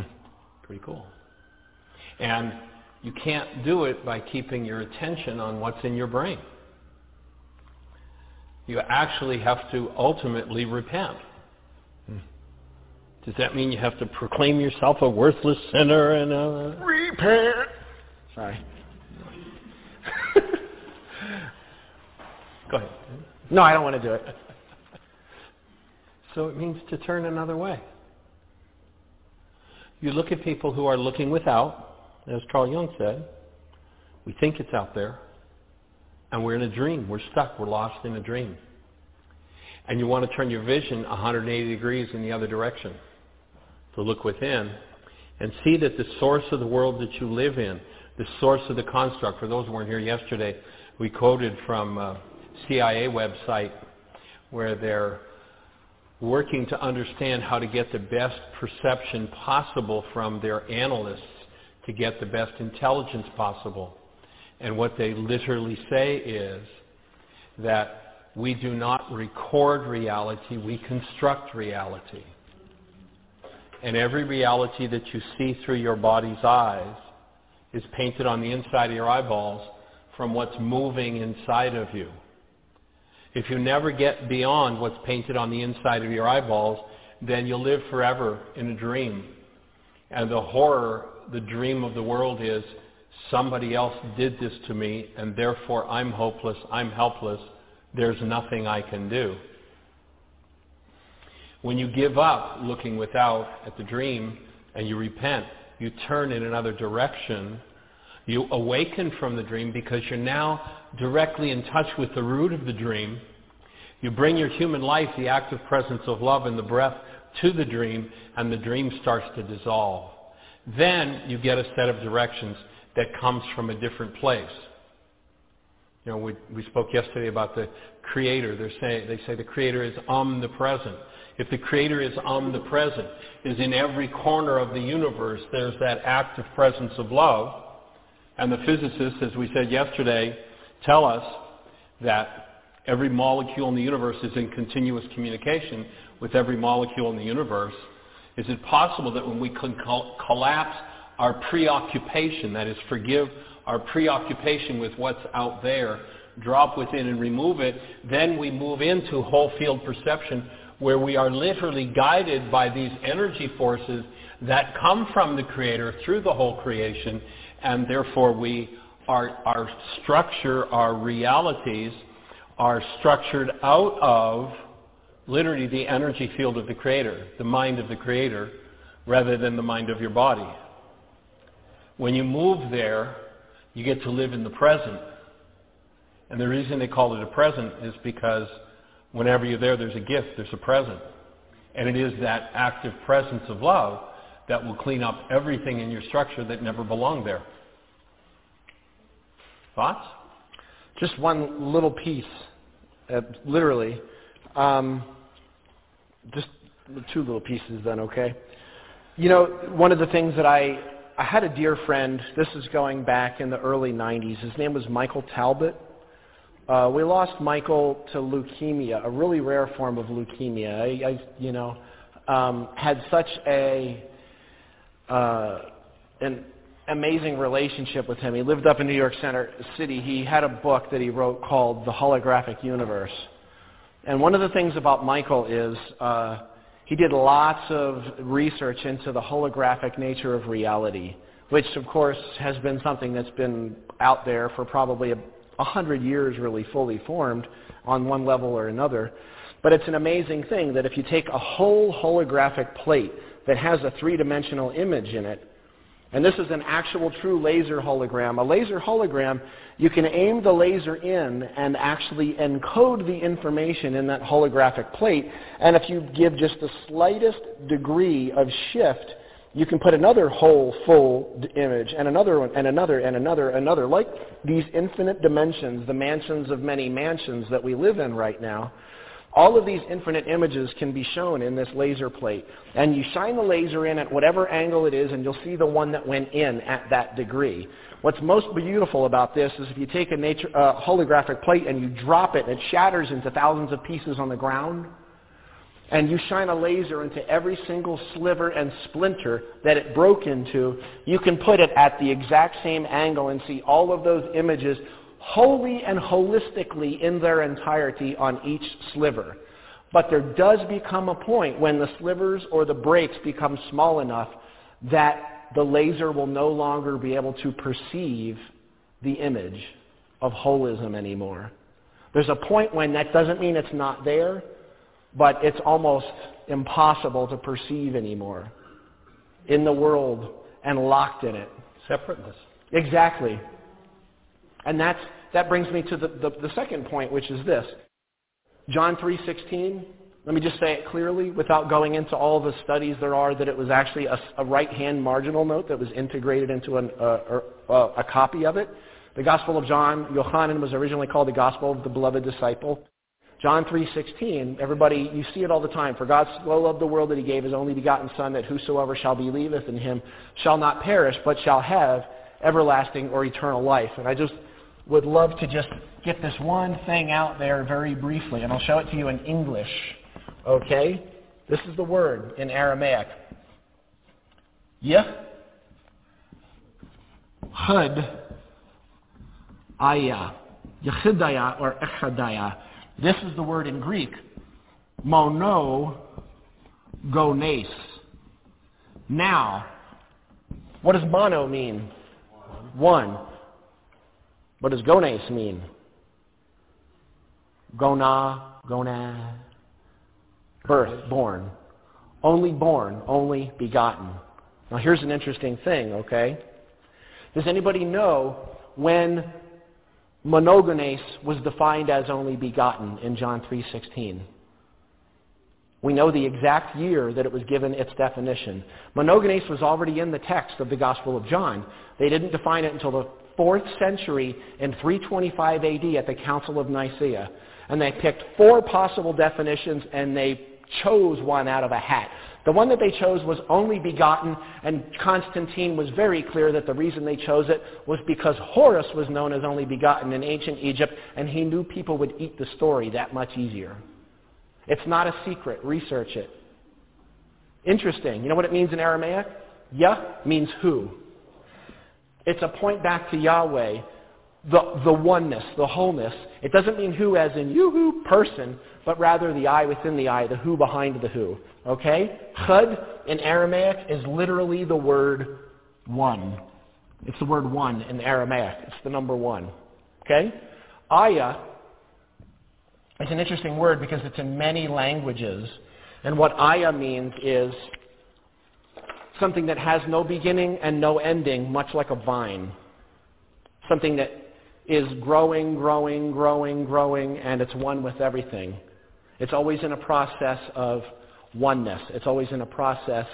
On one level, it's on a process of oneness.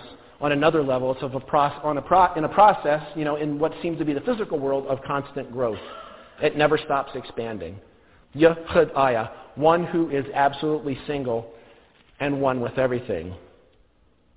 There's no such thing as a begotten in it. There is no begotten.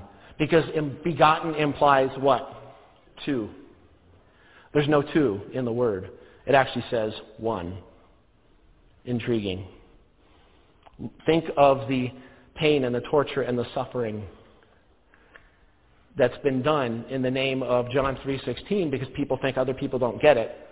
When, bless their hearts, even ministers who have been in the pulpit for six or seven decades of their life, and they've gone to the theological institutions and they've got all the numbers and letters behind their name, they don't even know the history of their own religion. I say that with absolute love and peace. It's time for us to wake up, because ignorance is not bliss. Ignorance is blindness. And believe it or not, you're the only game in town, because there's only one. Okay, let's look at the opening words in the book of John. We're, we're told that it says, in the beginning was the Word, and the Word became flesh. In Aramaic, it's something much more profound than just speaking a word. There are a couple of different ways to translate it, and one of them is mind energy, and the other one is willed action. And when you when you think about that, and then, you know, so often now today, we get the benefit of the world of physics and the world of physiology and research that goes into the science of it, and it all starts to make sense. Now, there's a, a video that we carry with an interview with a fellow named Bruce Lipton, who's a cell biologist. And when I first was introduced to Bruce, it was after I'd done a television interview up in New York, and this gentleman said, "Are you familiar with Bruce Lipton?" This is back twenty years ago, before Bruce was very popular. I said, "No." And he says, "Well, he's a cell biologist, and he's doing the same work you are." It's like, really, a cell biologist doing what I'm doing? And when I, and he handed me his video, said, "Here, watch this." And I was just amazed at what unfolded. And one of the main things that Bruce talks about on that particular video is that when you think a thought, that thought becomes a molecule in your structure. Actually, Deepak Chopra speaks about that action as the non-physical becoming physical. Mind energy becomes flesh. Willed action becomes flesh. And so what he's showing is that you think a thought, and that thought becomes a molecule. The molecule circulates around in your structure until it finds a cell with a receptor site that matches, an antenna that matches, and then it lands on the cell. Now, what the cell biologists are saying is that this cell then replicates the neuropeptide. I don't believe the cell replicates the neuropeptide. If you look at my hands in the other direction, when the cell, when the uh, molecule finds a cell with a receptor site that matches, it inserts itself in the cell. And what shows up in the cell is what we call chemistry. There's no such thing as chemistry, in fact. What it is is the energetic pattern, and this part of it solidified looks like chemistry in the cell, but it's really a whole energetic pattern. And when it comes to forgiveness, and you recognize that your energetic pattern, your multi-generational database has the mind energy of every generation in your bloodline, the skill that ultimately you need to develop, if you're really going to perfect the skill of forgiveness, is you're going to have to learn to go inside of those cells to decode their content and remove the ones that have become your flesh that don't belong in human form. So the skill to be acquired is a skill of being able to go inside and retrieve from your genetic structure. You know, when the geneticists first started researching, they told us that, you know, it was ninety-five percent junk D N A. There's no junk D N A. I think the official numbers are now down to about sixty percent of it's junk. There's no junk. It's just the history of your bloodline. When they said the sins of the fathers will be passed to three and four generations, again, that word sin is an archery term. It just means off the mark. Anything that's off the mark is an energy that's stored holographically and lands in the cell. It lands in the genes and is passed from generation to generation. And so when you learn the skill of being able to reach in, and it only comes with the, one of the main skills that uh, Dale's been speaking about. Can I borrow that skill for a minute? Mm-hmm. When you breathe. And that opens the veil, the barrier between what we don't want to be aware of and what we are aware of. There are certain things that we've approved and said, I'm willing to look at this. But when something starts to move in us that we don't want to look at, what we generally do is hold the breath. And holding the breath causes us to dissociate from that mind energy and to no longer be able to decode it. The problem with doing that is because you live in an energetic universe and everything that is in your structure is literally energy in motion and sets up energy waves, then because resonance means motion toward, somebody who's in resonance with that mind energy in you is going to show up in your life. The person with the decoder for what you don't want to decode is going to show up in your life. And you're not going to be happy when they show up because what they do is going to resonate everything you don't want to feel or decode. And so what happens is people shut down the breath. They create an artificial barrier, a veil in their temples. This isn't about a purple curtain in the church when they said the veil of the temple must be rent in twain. The veil is created by locking down and creating this artificial barrier and creating a dissociated mind, a mind that we cannot touch, a mind that is not ours to change. So the very things that you most want to change in your life, as long as you stay in denial, they're hidden from you. And denial looks like you made me. When there's a problem inside that we keep creating pictures of something that we think is outside, then as Carl Jung said, we live in a dream. We live in the dream that everybody else is doing it to us. But there's a, there's a really important piece of the puzzle that we miss. While we're out there proclaiming how everybody else did it to us, we're still feeling the pain of it. Now, there's a test we've developed in this work for determining whether or not something you're feeling is yours or not, and the test goes like this. Are you feeling it? If you're feeling it, you know it belongs to only one person. If you have the capacity for hostility, fear, turmoil, rage, guilt, grief, pain, or trauma, it's because it is an energy in your structure. And until you're willing to capture that and remove it, and it is a skill. I remember several years ago, I, I bought a computer online, got the computer, hooked it up, and there was a problem with it. I called tech support, and the tech support people said, you know, we can't do this over line. You're going to have to send it back to us. So I sent it back, and they ostensibly fixed it. I got it back, plugged it in. It was exactly the same. got online with tech support, sent it back, and they ostensibly fixed it, plugged it in, was the same. My son did his computer training with a, a, Na, a former NASA computer scientist who was a genius with computers, but had several businesses going, and he's a, a good friend of mine, and I didn't like to disturb him. But after the second time of the company that owned the computer, or built the computer, when they couldn't fix it, I called Graham. And, Graham, I've got a problem with this computer. Can you help me? He says, sure, what's going on? And so I explained it to him. He says, well, go to a C prompt. I said, what's a C prompt? And he explained how to get to that. And he gave me a string of characters to type in, and I typed them in. And he said, read that back to me. So I read back what came up. He said, okay, type this in. Read that back to me. What's it say? I read it back to him. He said, okay, type this in. It's fixed. Graham, come on. You're kidding me. No, it's fixed. Well, how come that... Michael, it's fixed.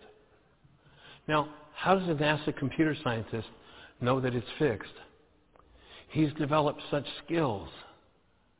You know, you know where Tiger Woods was today? One of the best golfers in the world. You know where he was today?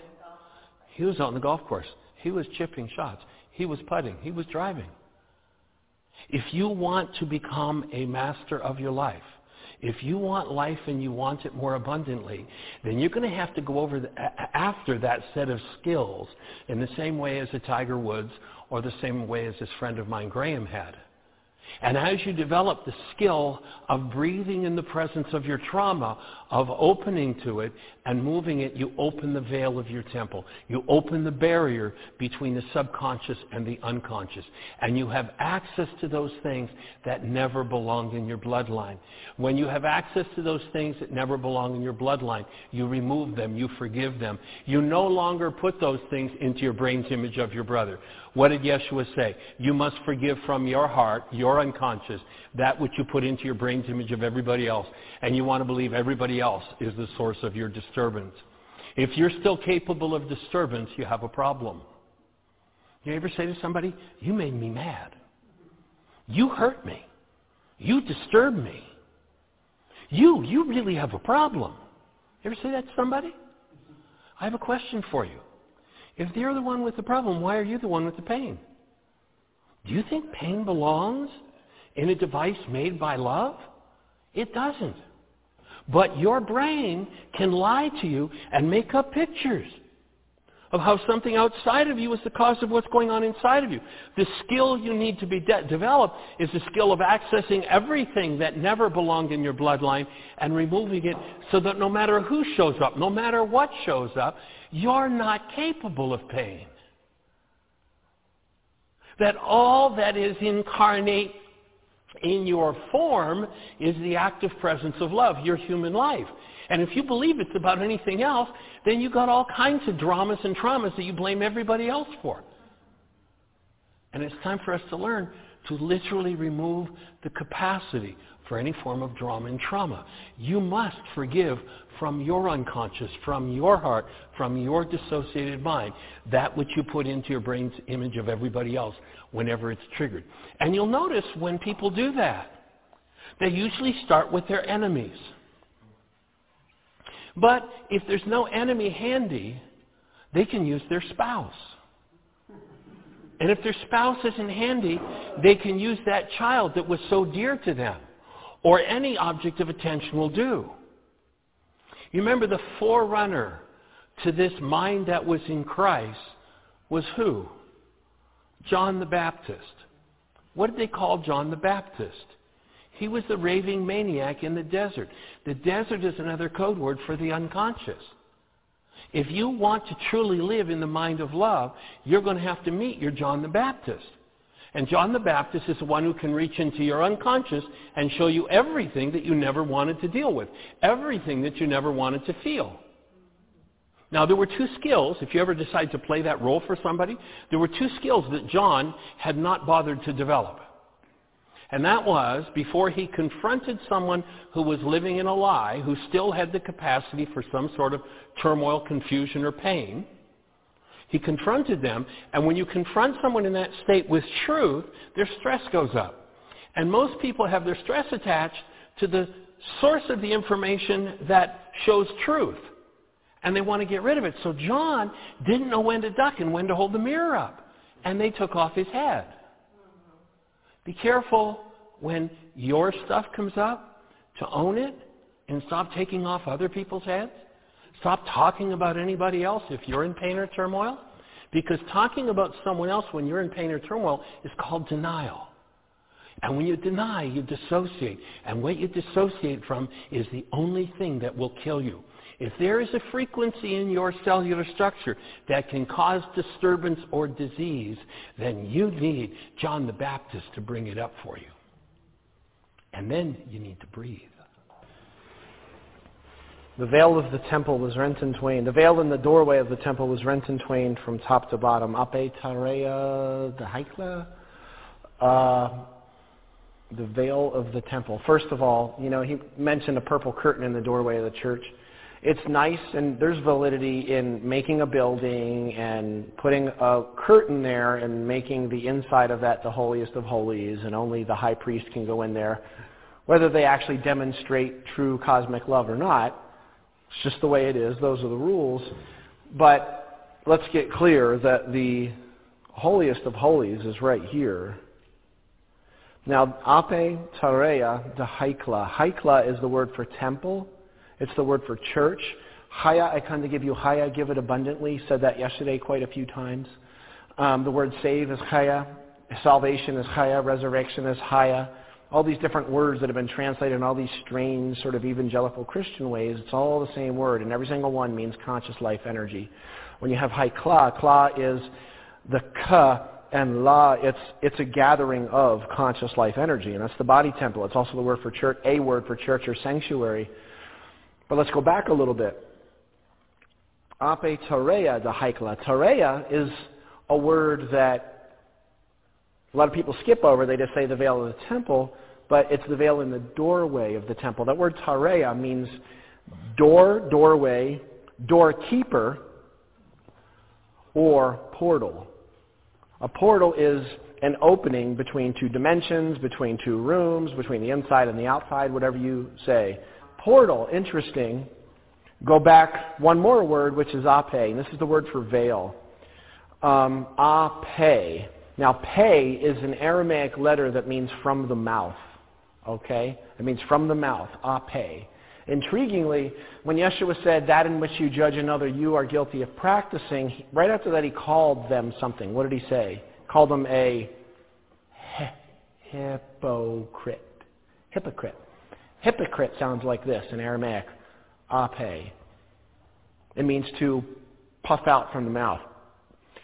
Ape also means this. It means veil. We just said that. Ape also means sake. Like, for your sake, Johnny, don't run out into the road. What does that mean? For your what? Safety. For your, I would say for your apparent safety.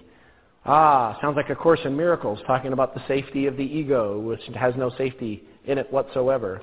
So we've got veil, we've got hypocrite, we've got sake, but there's something a little closer to that. It also means person. Person in English comes from the Latin word persona, which means mask. Now the ape in the first century was a mask that an actor would wear in a divine play. They would show up on stage with that mask on, and by the end of the play, they would drop their mask and reveal their true inner light and absolute eternal divinity. When someone heard him say ape, they would not have heard hypocrite. That's an English word. They wouldn't have heard veil. That's an English word. They wouldn't have heard sake. That's an English word. What would have been going on for them was, oh, I get it. It's the mask that we wear. You getting what I'm saying? In other words, it's not you that judges the other. It's your mask. It's your, where the six six six was. It's your anti-Christ. It's anything, Christ, remember, Christos, it, look in Strong's Greek Concordance, open channel of divinity, okay? If you look at that in Greek. Anything that blocks the portal is anti-Christ. Anything. Anything that keeps you from being open is anti-Christ. And you know what's really convenient? If you try to spend decades and hundreds or thousands of years looking and labeling an outside antichrist, Because you know what that does? It enables you to make somebody else the perpetrator. It makes you the victim, and now you can fight against them so that you don't have to take care of any of the dynamics that are already running around in your heart. What is it that uh, Gandhi said? There are no devils in the world except those running around in our own hearts. And I love, Yeshua said in the Gospel of Thomas, that which you bring forth from within you will save you. That which you do not bring forth from within will destroy you. Hmm. Nice.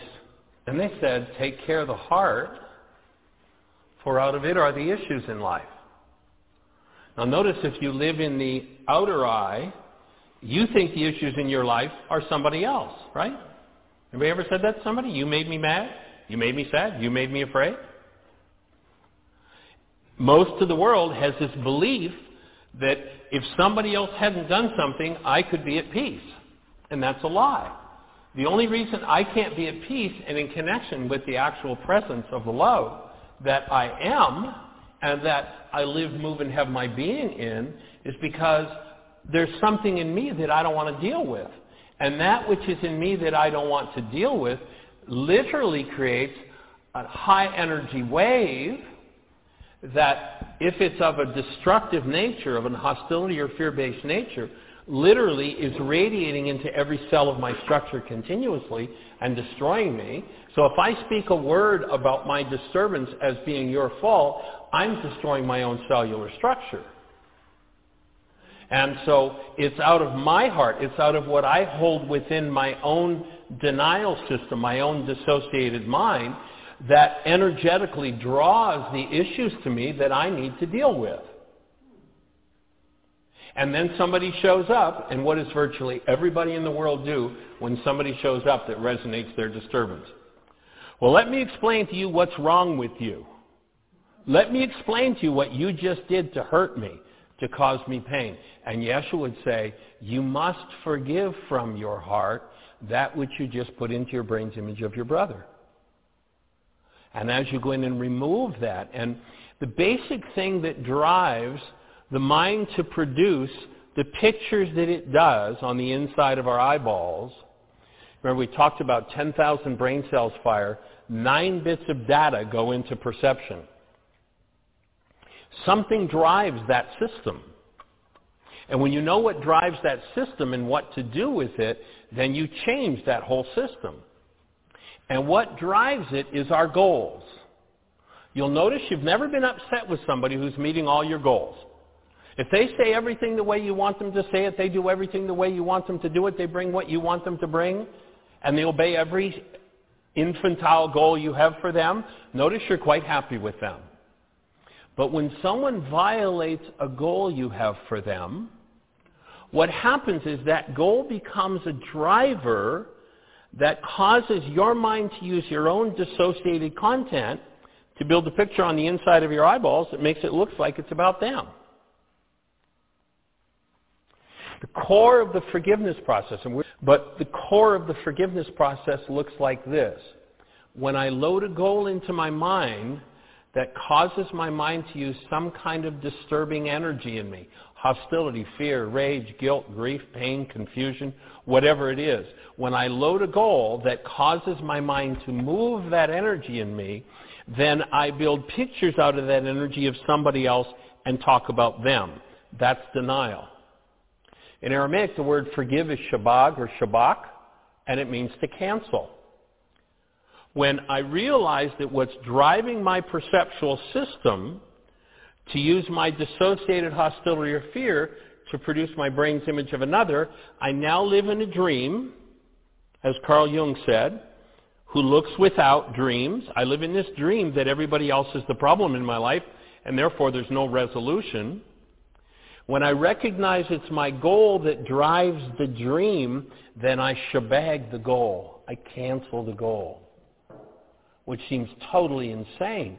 But when I realize that that goal is driving my perceptual system to use my internal information based in hostility, fear, confusion, rage, whatever it is, then by canceling my goal, I collapse the whole projection. And when this projection collapses in on itself, I drop right into the part of my mind that holds the disintegrative energy, the sin, the energy that's off the mark, that doesn't belong in me. So I open a pathway into that dissociated part of my mind, and as I do, I'm able to bring that information, instead of bringing it forward as pictures of everybody else, by going within, as Jung said, now I've awakened. I'm in direct relationship with that energy. I bring it to the presence of active love, my human life. I ask Rukha d'Koodsha, the super processor, for support, and all of a sudden I process through that, and my temple is freed from that. I've opened the veil of my temple with forgiveness and removed what didn't belong.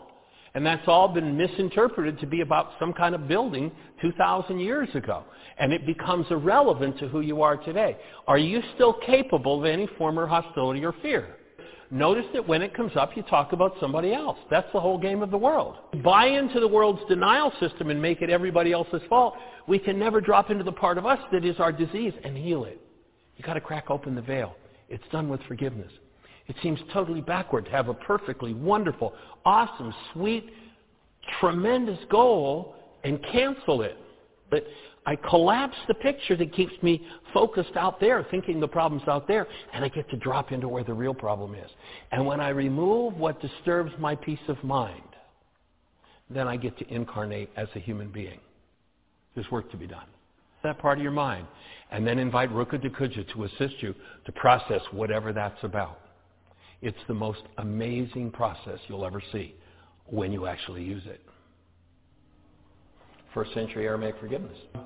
One of the strangest things that I really, I, I, you know, that brought up a lot of stuff for me that I had to remove so that I didn't recreate it within my own system. I was really, I was flabbergasted when I got deep into these, some of these scholarly realms and into these rooms, and I was so, it, it completely made no sense to me how I saw these theological frames and fences that were passed down for thousands of years, and how there was almost, almost no one who was interested in moving those frameworks to the side and say, maybe, just possibly, over the course of two thousand years, maybe one little thing here and there was possibly not quite correct. Maybe there's just a couple of things that aren't quite completely in high fidelity. Um, but you know what? You can only hold so many corks on a lake down. And now that the internet is out and everything on the internet is true, right? Now that the internet's out here, you can't stop it anymore. It's out there, and it's coming out. And the young ones that are coming in, they don't have the indoctrination. I realize I'm not doing this for us anymore. I'm doing this, honestly, for the young ones. I'm doing this to help us let go and be open and forgive what's in our hearts, so that they can come in and we don't need to indoctrinate them and drug them down and dumb them down and dump all this garbage on top of their heads to feed the economic, political, and religious beast anymore. We can just let them be exactly who they are. And that's exactly what all of the Yeshua teachings are about. And to know that I'm right here beside you, it's like, come on, with Michael, the great angel himself. So, so notice that many of the things that we've said here tonight and last night for your non-being mind are hard things to hear. two thousand years ago, they said to Yeshua, what do we have to do? What's it look like? And what he said in an idiom was, you're going to have to live like I'm living. You're going to have to live as the active presence of love. But you'll notice that half of his audience left his tutelage, saying, this is too hard a saying to hear.